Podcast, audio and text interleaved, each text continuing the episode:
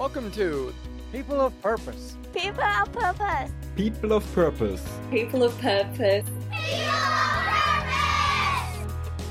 People of Purpose is a podcast of inspiring people whose stories help you see things differently, live with intentionality, elevate the way you participate in the world, and take the necessary leaps in your life to seek and find your passions.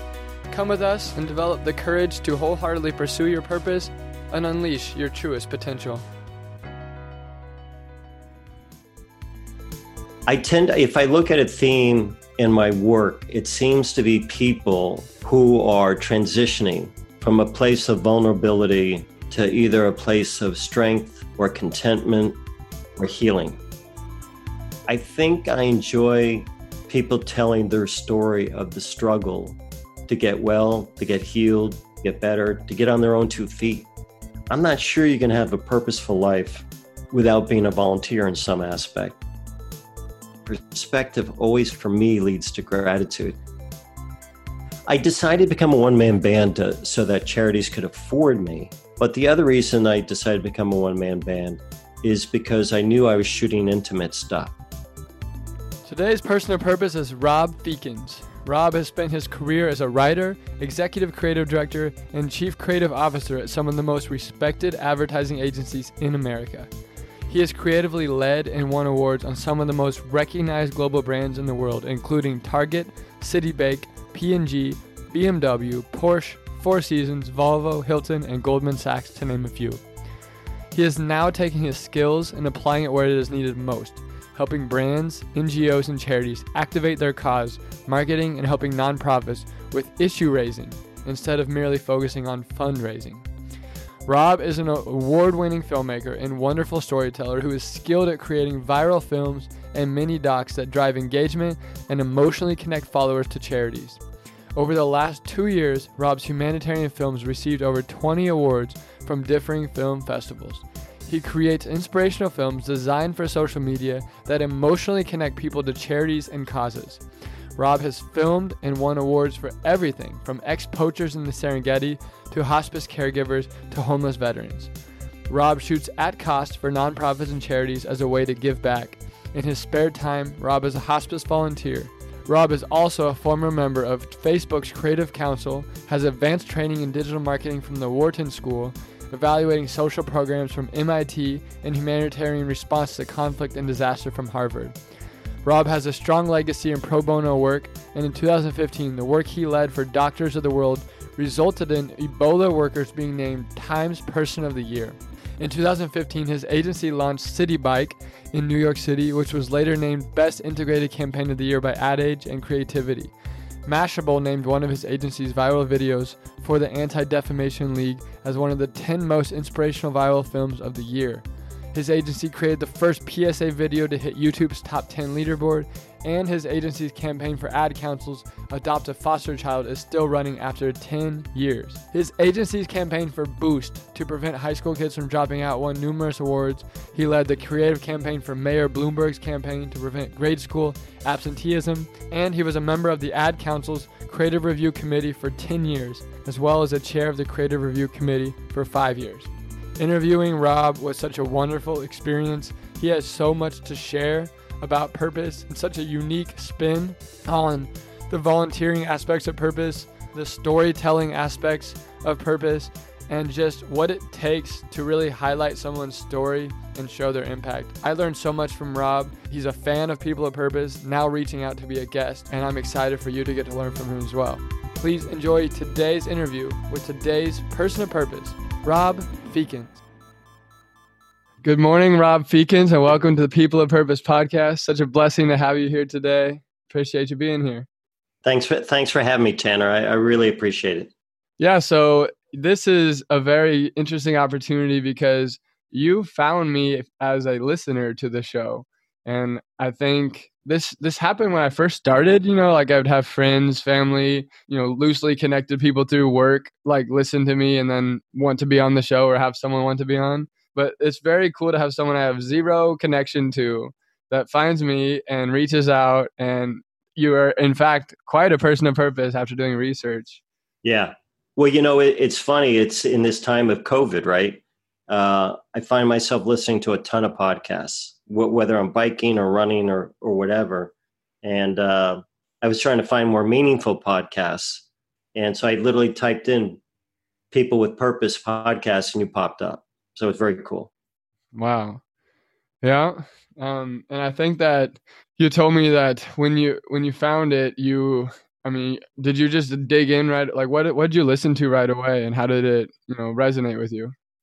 Um, I listened, you know, because there were so many episodes. So um, I think the first one I listened to was uh, a woman by the name of Wendy Yates, uh, which was uh, changing the world with lifestyle um, uh, design uh, and and stuff. And then I listened to another one. I think uh, Matt Ellingson on uh, effective disaster relief because it's something I've worked in in the past and would like to do more of.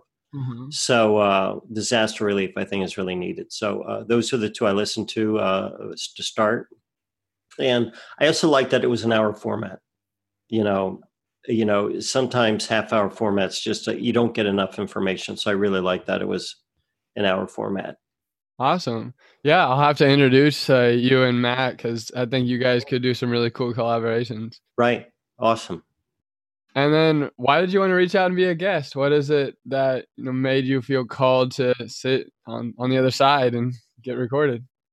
Well, you know, at first you're like, God, this sounds so egotistical to reach out. But um, what, one of the hard things about being a, a filmmaker um, for charities and humanitarian causes is that we don't have a lot of representation. So if I was a commercial filmmaker, if I was shooting, you know, food or, or models, there'd be tons of production companies and commercial reps who would rep me because there's a lot of money in it.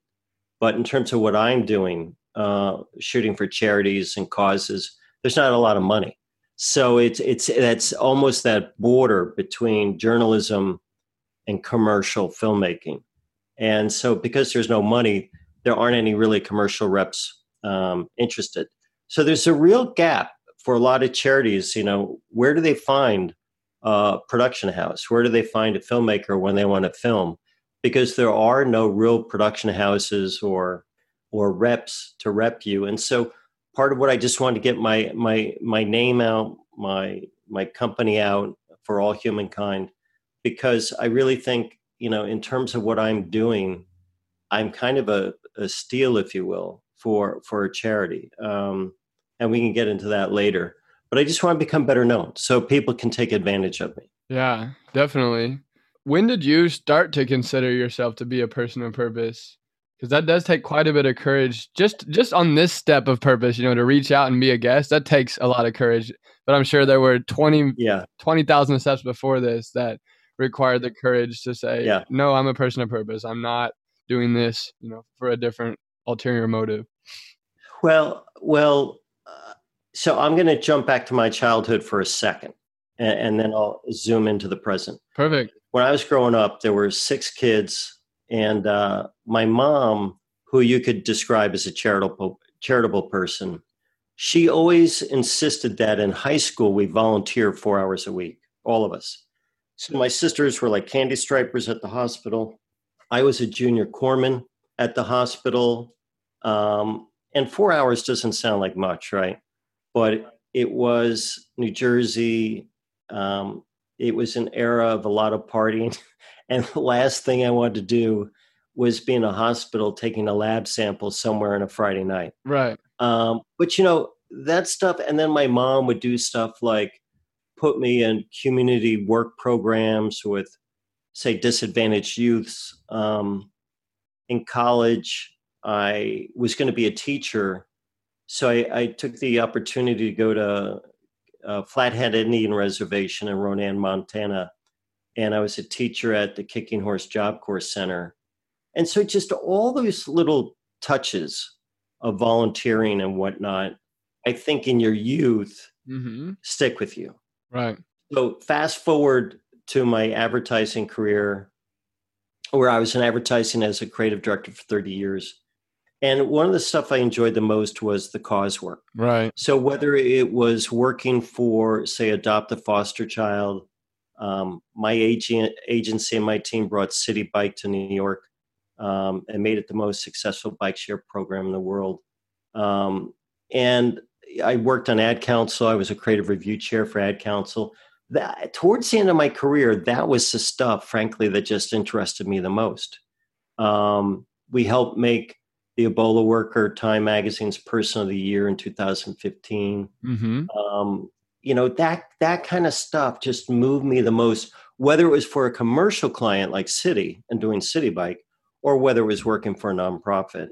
I had been in the business for 30 some odd years. I, my last job was at a, I was at a company where I was president and chief creative officer of a company that went from 200 people to 800 people in eight years. Wow. And I was I was just, uh, we are highly successful, but I was honestly had gone through a physical toll. So I was, I was, uh, you know, extremely, um, I wanted a break. So I stepped away. And I think that's when actually my life of purpose started to happen a little bit. I mean, and by that I mean, what does that mean? For me, it was I knew I, I wanted to help. I wanted to take my marketing skills and help those who needed it most. And I knew those were nonprofits. So I thought I would help nonprofits. Right. Um, and also, uh, whether that was consulting or whatnot, I hadn't quite decided I'd be a filmmaker yet. You know, help them with social media and whatnot. Um, and I also started to read. You know, I would read. You know, I joined a men's group uh, through my church, and this group reads um, everything from Richard Rohr, uh, who's a Franciscan priest in Albuquerque, to the Book of Joy by the Desmond Tutu and Dalai Lama. Um, you know, we just read a, a ton of stuff, and I think you know that's a long-winded answer, but I think I've really started my uh, road to purpose really the last three years, four years, you know, ever since I kind of stepped out of advertising and started doing this. Um, I'm not sure I was really on a road of purpose before then. Right. And then I noticed, like looking through your blog, that you had um, a cancer battle. Yes. And then that kind of, how did that affect your decision to pursue a life of purpose? Yeah. You know, it's such a cliche to say I got cancer and I changed my life. So in in in I guess in my case, cancer did a number of things for me. Number one, I think it humbles everybody, mm-hmm. um, and number two, it really introduced me to gratitude. I mean, I had always felt lucky in my life. I'd always felt um, lucky to have my wife, lucky to have my two daughters, mm-hmm. lucky to have the job I had. But you know, going through cancer where you're so vulnerable, and I was in bed. I had three operations after which one of I was bedbound for a month. I was on a liquid diet for a month. I was 145 pounds when I got out of bed. And that kind of stuff, you know, really affects you in terms of confirming, I think, what I wanted to do. It didn't change my life, but it confirmed no, I am not, because I was getting offers to go back to advertising. And I was like, no, I'm not going to go back. I'm going to, I'm going to really help these nonprofits and causes with uh, with helping them communicate their stories because I thought there was a lot of there's a lot of great ad campaigns out there for charities or causes and what have you, effective dramatic campaigns, but there wasn't a lot of authentic storytelling and content connecting you to what that charity is doing on the ground, say in Africa. You know, where is that film of the fact that your dollar goes to this kid in Africa who now doesn't have to, because now they have a well in the town, she doesn't have to get water all day long. She can go to school. And because she can go to school, she can now have a life. Mm-hmm. So I just thought there wasn't a lot of that going. So the cancer, to answer your question, just confirmed that I wanted to help nonprofits and I wanted to commit to that. Um, and I think it also made me uh, introduce me to the word gratitude, which has changed my life enormously. I can't think of anything more important to have in your life than gratitude. Oh yeah, of course. I mean, I don't know how much you know my story, but it's very similar. It's like yeah, I came face to face with death when I was 19. I fell down a mountain, slept, you know, in, at Yosemite National Park, oh. slept on the rocks in a stretcher, um, got airlifted out by a helicopter, and then you know started my rehabilitation and healing journey. And that that showed me how fragile life is, how far off of my purpose I was living. Yeah. How much I was living a story that was someone else's making rather than my own. Um, and it, it, humbled me and gave me gratitude towards towards my creator and yeah you know it really deepened my faith in you know having meaning and significance to life and being able to start clean and you know try to stay on an authentic path that you know you're giving these wonderful gifts to influence the world to you know reflect you know the purity which with like you're created from and you're squandering them and you feel you know called to called to do something you know more committed to them and um, I, I, really appreciate that you know you're another another soul out there that has has felt that as well it's such a camaraderie i feel with that kind of you know coming into purpose because that's similar to how mine was. Yeah that's powerful tanner. That's powerful. Yeah yeah death is a powerful thing yeah and that, when you're telling these people's stories are you how are, I don't know what I want to ask here, but it's like, are you um do you do you tend to have any sort of thesis to this? Like, are you are you pointing out the fragility of life? Are you pointing out like um the the need to mm. to highlight their gifts and their stories? Are you you know are you trying to cross over cultural barriers? Like, do you have a common theme going on here? Yeah, it's a good question. I'm asked that a lot. Um, I tend to, if I look at a theme in my work, it seems to be people who are transitioning from a place of vulnerability to either a place of strength or contentment or healing. Mm-hmm. You know, whether that's whether that's a homeless veteran who was a drug addict their entire life and is now sober and, and becoming a drug counselor, or whether that's a man in Tanzania who was a poacher, right? You know, to provide for his family, and is now a beekeeper. You know, I tend to like stories of people who have struggled, are struggling, and are trying to find a path. Or even like, you know, I've done a lot of work, a lot of film work for regional hospice in Danbury, Connecticut. And those are stories generally of talking to caregivers who have gone through hospice care. And those are people who are going through grief. Right. Every stage of grief. And and they're struggling to find a normal life. Mm-hmm. and so i i think i enjoy people telling their story of the struggle to get well to get healed to get better to get on their own two feet. Right. You know those are the stories i like the most. And it doesn't matter matter whether it's poaching hospice homeless veterans what have you. I, I, find those the most interesting. You know, obviously, I also shoot um, some uh, adventure trekking filmmaking, which doesn't seem to make sense. But but I, I look at it as if these trekking companies are trying to get people closer to nature and getting people to understand the effects of climate change, then that's all part of my mission to try to film and create um, people who are trying to make the world a better place. So, yeah, I love it. And I did notice that too about the stories you tell. That's why I was just kind of curious. I didn't want, I just wanted to create an open ended question for you to see how you took it. But yeah, yeah. I, I, I love that. Like, I, I noticed that you're doing that. You're highlighting the poacher becoming like the protector and so forth. And I mean, yeah, that's really important to, to dig in and like showcase that kind of story because so often that the news is talking about the other way around um, how somebody you know went from being like you know in this type of situation to now he's killing and kidnapping and and so forth and you tell a more refreshing spin on it. And it's such like a emotional i th- when i was watching this stuff i'm mo- mostly driven by my emotions when i'm watching like yeah. the way you do music the way you do the panning. Yeah. Um, and it feels like i'm standing right there in like you know a, a village like you know in africa with with somebody. Like it's yeah. it's an incredible experience because you know you are there as a one man person. It's not this highly produced thing. It feels like yeah. something yeah. you know i'm right there next to you. And i love i like that a lot. Yeah. Well i just think like oftentimes people will donate to a charity. You know and charities are completely focused on fundraising right? Mm-hmm. um, and understandably so. Um, but i think what they don't and so what they tend to do is hire fundraisers versus people who are in marketing. and and uh, and so I think what they miss out on is they they're focused on fundraising versus say issue raising.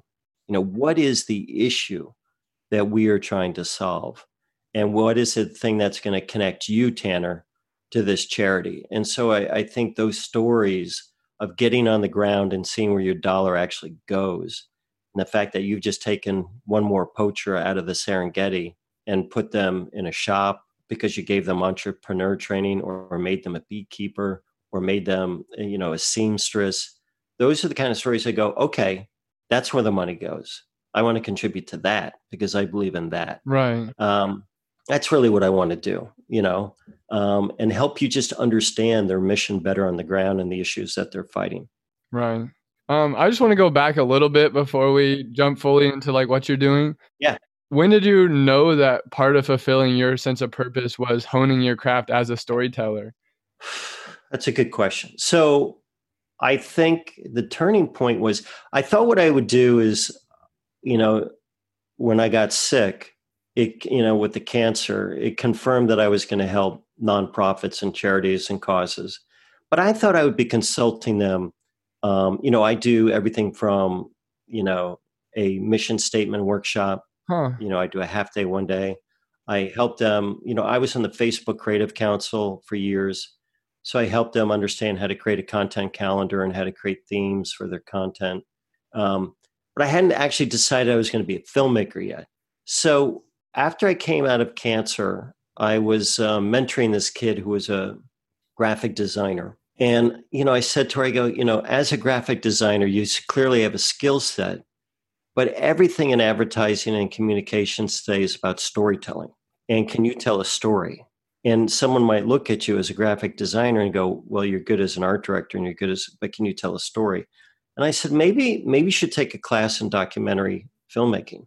And so we went online. We were meeting for coffee. We went online at the school of visual arts in new york city and there was this class about documentary filmmaking and i'm reading the synopsis of the class with her and i said to myself i'm going to take this class and she actually never took it i took it and it was taught by a guy by the name of Fred Rendina, and he still teaches there. And if you have a chance, anyone from New York City, um, it's a great class because it it teaches you what makes a great documentary. You watch a lot of great documentaries. You discuss what is it that makes a great documentary, but then there's a practical aspect to the course, and you have to make a film.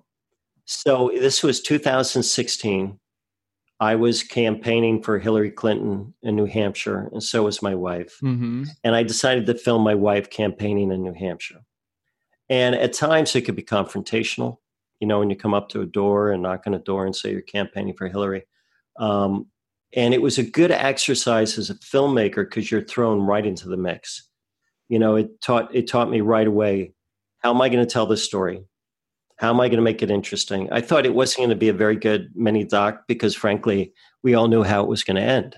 And then I filmed it right through election night when there was a big surprise, obviously, and Hillary lost, and um, and it was devastating for my wife. And uh, so that was a great that was a great Tanner. That was a great way for me to really, even though my entire career in advertising I was storytelling, this is a great way from the documentary point of view to really start to understand how do you tell a story in a compelling fashion or even compelling fashion how do you connect people emotionally to your story? And that class was great for me. Right. And then i started to direct after that and uh, i kind of went from there. Right. And i also realized the other thing is that most nonprofits you know particularly right now in the day of covid right people have lost a lot of money people are struggling people are going to be very judicious if they do contribute money to a charity, where they're going to do it. And now's the time that charities actually have to separate themselves even more. And they have to tell their story. They have to make their story compelling or connect emotionally with you for you to donate to them. And I don't see many charities really doing that. They just do their fundraiser, expect you to come and expect you to contribute versus connecting you.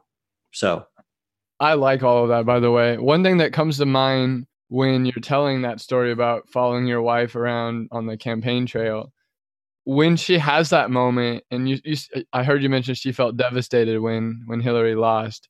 When she's having that moment, are you picking up the camera and filming that, or are you being with her as a person, or how do you handle that tension?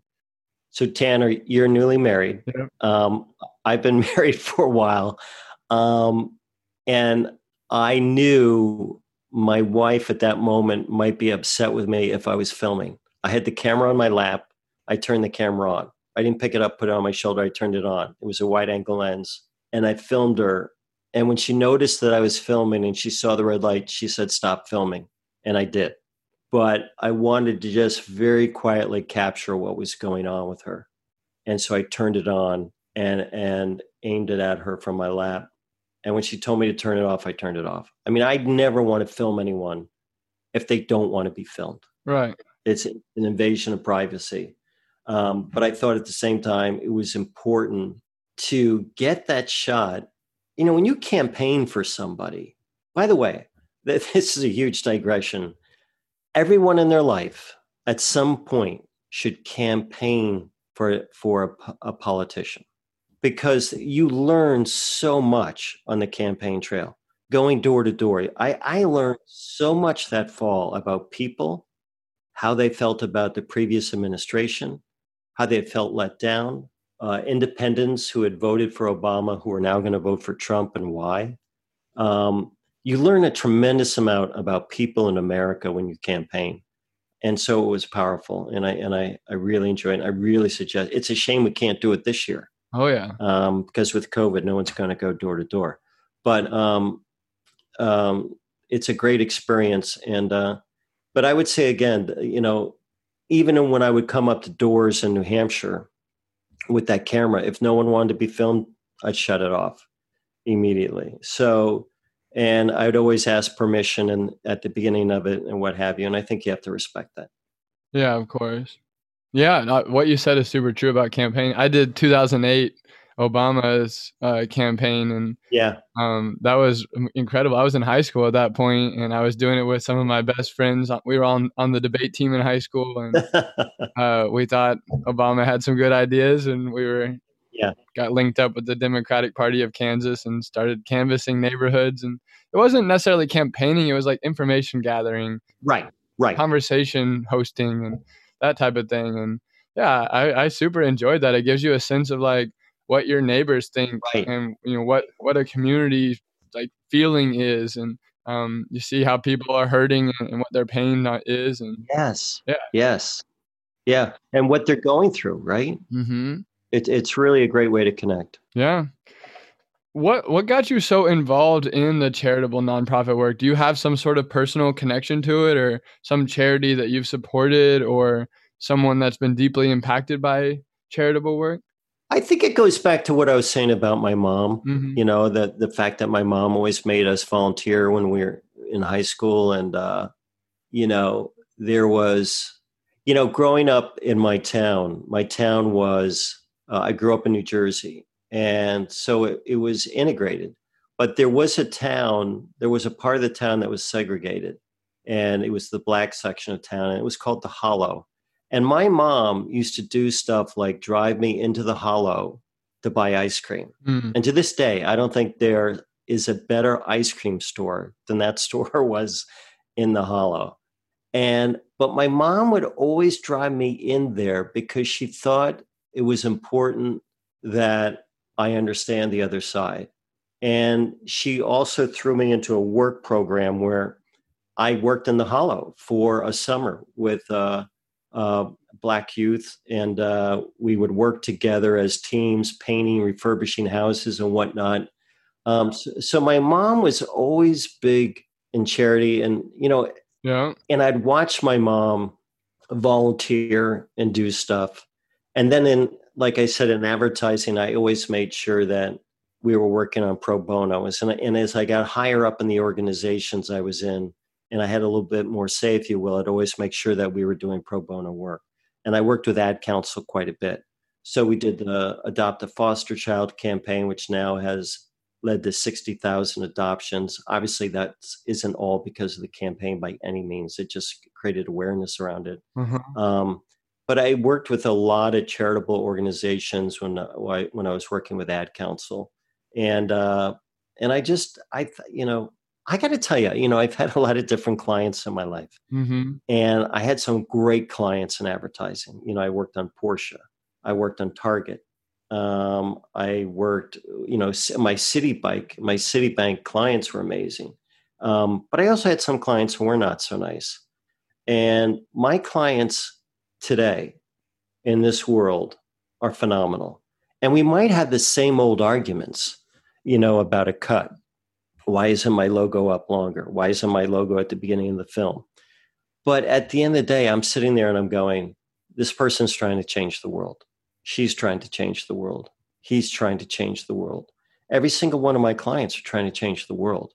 And it makes those arguments or discussions, I should say, all the more where I'm just more understanding of what they're going through and what have you. Mm-hmm. So uh, you know, I don't know, Tanner. I think it comes back from a little bit the childhood um, and stuff that sticks with you. Um, right. But having said that, I spent a big part of my ad career where I never volunteered one on one with anyone. You know, I was doing ad campaigns for charities, but I wasn't volunteering.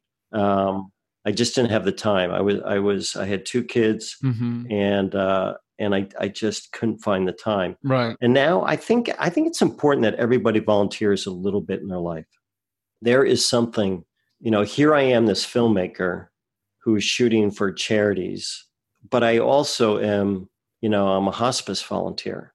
Mm-hmm. And and once a week I call this man because it's COVID, we can't go to their house anymore. But once a week I call this gentleman who's dying and I talk to him for an hour. Right. And that's as important as the films I do.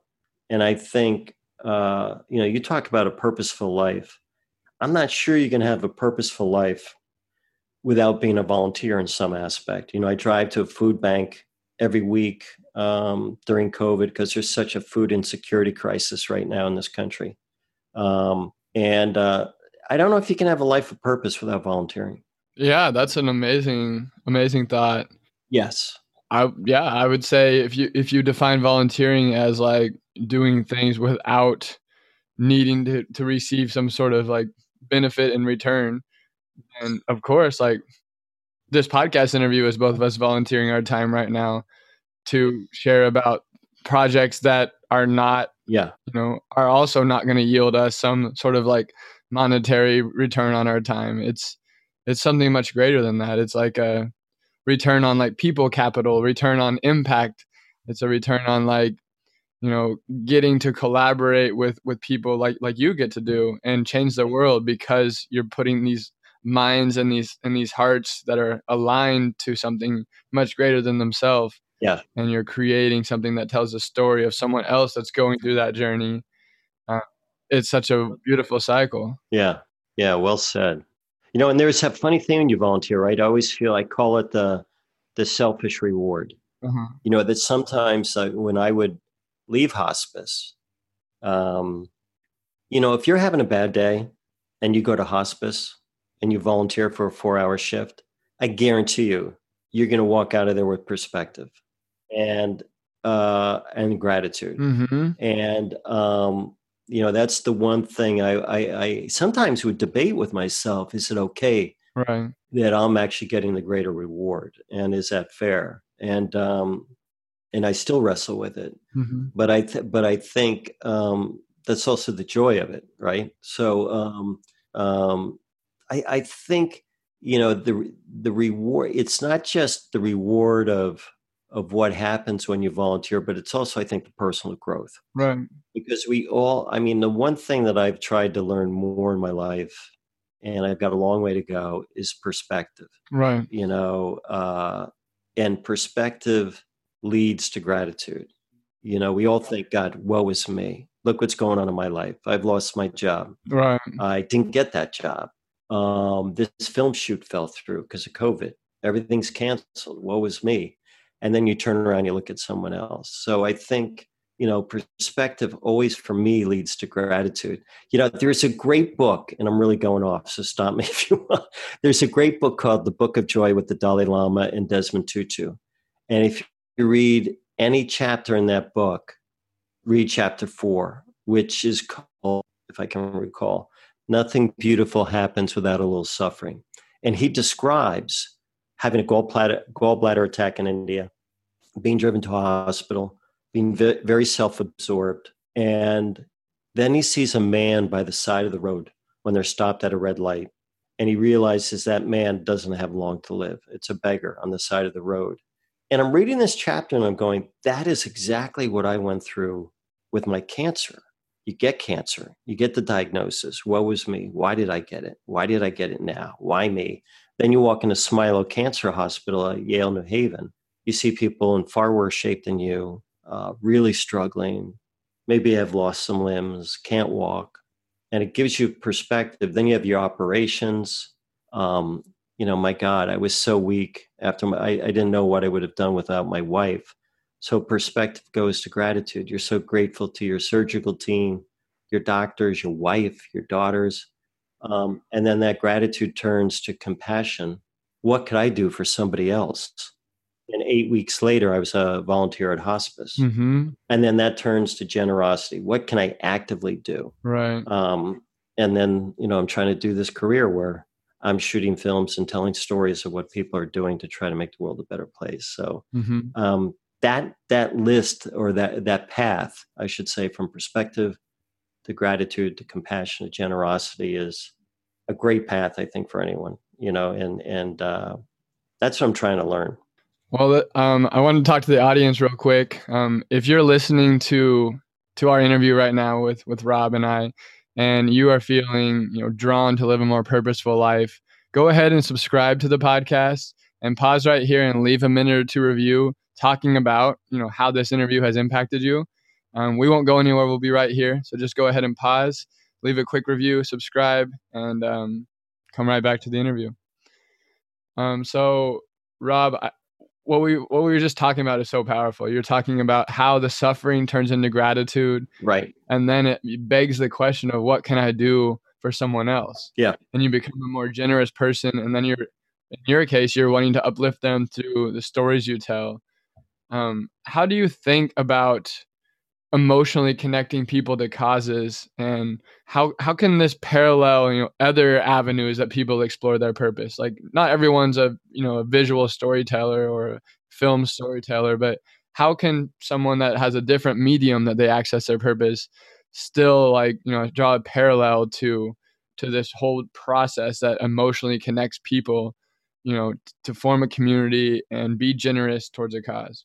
Yeah um, wow, that's a big question. And I think there are kind of two questions in it. You know, right. The first is I think connecting people on a human level when I when I shoot. You know, sometimes I'll shoot um, an organization and uh, I always want to get to the people that they're helping, the people on the ground. So again, whether it's the the poacher in Africa who's now a beekeeper or a seamstress or the the homeless vet who's now the uh, a drug counselor and sober. You know, I always feel like the organization's best story, the charity's best story, are the people they help. And I always tell the client that that's what I want to do first. I want to let let's tell those stories. Let's let's interview a bunch of people you've helped. Let's find out who's the most articulate or or compelling. Forget articulate. Who's who tells their story the best and in the most compelling fashion. Um, and but then there's some organizations where the CEO wants to be on camera. And I think, you know, I'll tell an organization that, you know, that works. You know your story best and, and you're articulate and you're good on camera and you're media ready. But honestly, I think the people you help tell the story better. They're the better endorsement. So um, that's what I try to uh, encourage in terms of filmmaking is is get to the people that you've helped and let's tell that story in that fashion in terms of what else people can do, you know, not everyone's a filmmaker. You know, I also think we live in a world, though, of communication. And, you know, Tanner, that's what you're doing, right, with this podcast. Right. So I do encourage people uh, to do one of two things in their life.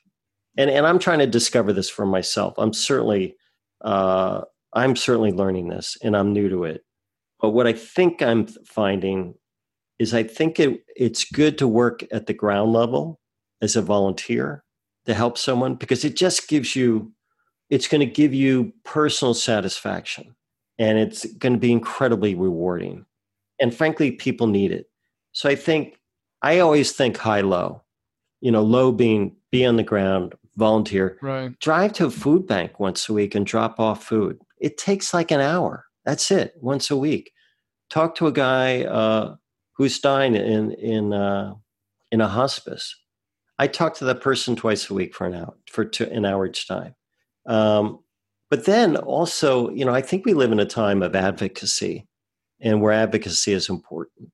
And I think, you know, and it's a it's a funny word, right? You know, I've I've been called many different things, and and and I would say, I think at my best, I'm a storyteller. Maybe I'm also a little bit of an advocate, you know, because because in the stories I'm telling, I'm trying to advocate for these people to some degree. I'm not, you know, a demonstrator. I'm not a protester. I'm not, uh, and and trust me, I if, if you want to protest and demonstrate, Mm-hmm. I have demonstrated, I have marched, and I believe in all that. Right. But I do think the most important thing is being an advocate, like advocate for something. And there are many ways that you can do that. You can have a podcast, you can be a filmmaker, you can be a photographer. Everyone's a photographer now. Come on. You know, take a photograph, you know, when you're on that bridge, you know, protesting, take a photograph, submit it to somebody. Right. I think that we need to have a greater level of advocacy. So I guess what I'm saying is if you can get to a higher level of advocacy through communications of some sort, I kind of encourage people to do that. And I think we're all pretty creative today. You know, I mean, when I look at the filmmaking that's being done, when I see the podcast being done, when I see the photography that's being done by the average amateur, it's just phenomenal. It's incredible what people are doing. So think highly of yourself. You know, you know, you know, I never thought that I, you know, I shot a lot of commercials, but I was never the guy behind the camera. I never thought I'd be able to operate a camera, you know, but you take some classes and you try it and you, you move forward and, and you take a shot. So I, I think, you know, to everyone, I mean, Tanner, it took courage for you to do a podcast, to learn how to set this up. You had to probably do a ton of work in terms of figuring out how to do it, how to edit it, Yep. um, which is not easy. And um, and so I think everyone should try to do two levels of contribution, whether it's volunteering on the ground and, and then advocacy of some sort. For sure. And then they go hand in hand. You tell a better story because you have firsthand experience. And then you advocate better at the higher levels because Yeah, you you've had some wisdom around what you're talking about, yeah, not just theory. yeah. It's, that's a good point. I hadn't even thought of it that way. Yeah. Yeah. I just think there's also two different rewards. I mean, I've I there's such joy and reward when you when you work with someone hand in hand. Yeah. you know and and i and i feel bad that there's so many people who donate and donations are important. They're critical. You know you're a philanthropist god god love you. Um, but if you're not on the ground you know connecting with people then i think you're missing out. And i wish i'd done more of it in my life. Right. Thank you for listening to part one of this interview with Rob Feakins on creating emotionally connective films for social good. Be sure to listen to next week's episode as we wrap up our conversation with Rob, talking about his brand as a filmmaker for nonprofitable organizations and charities, his thoughts and suggestions on activating awareness, Pop's mission to elevate community participation, and finally, how living his purpose has influenced other people in one way or another.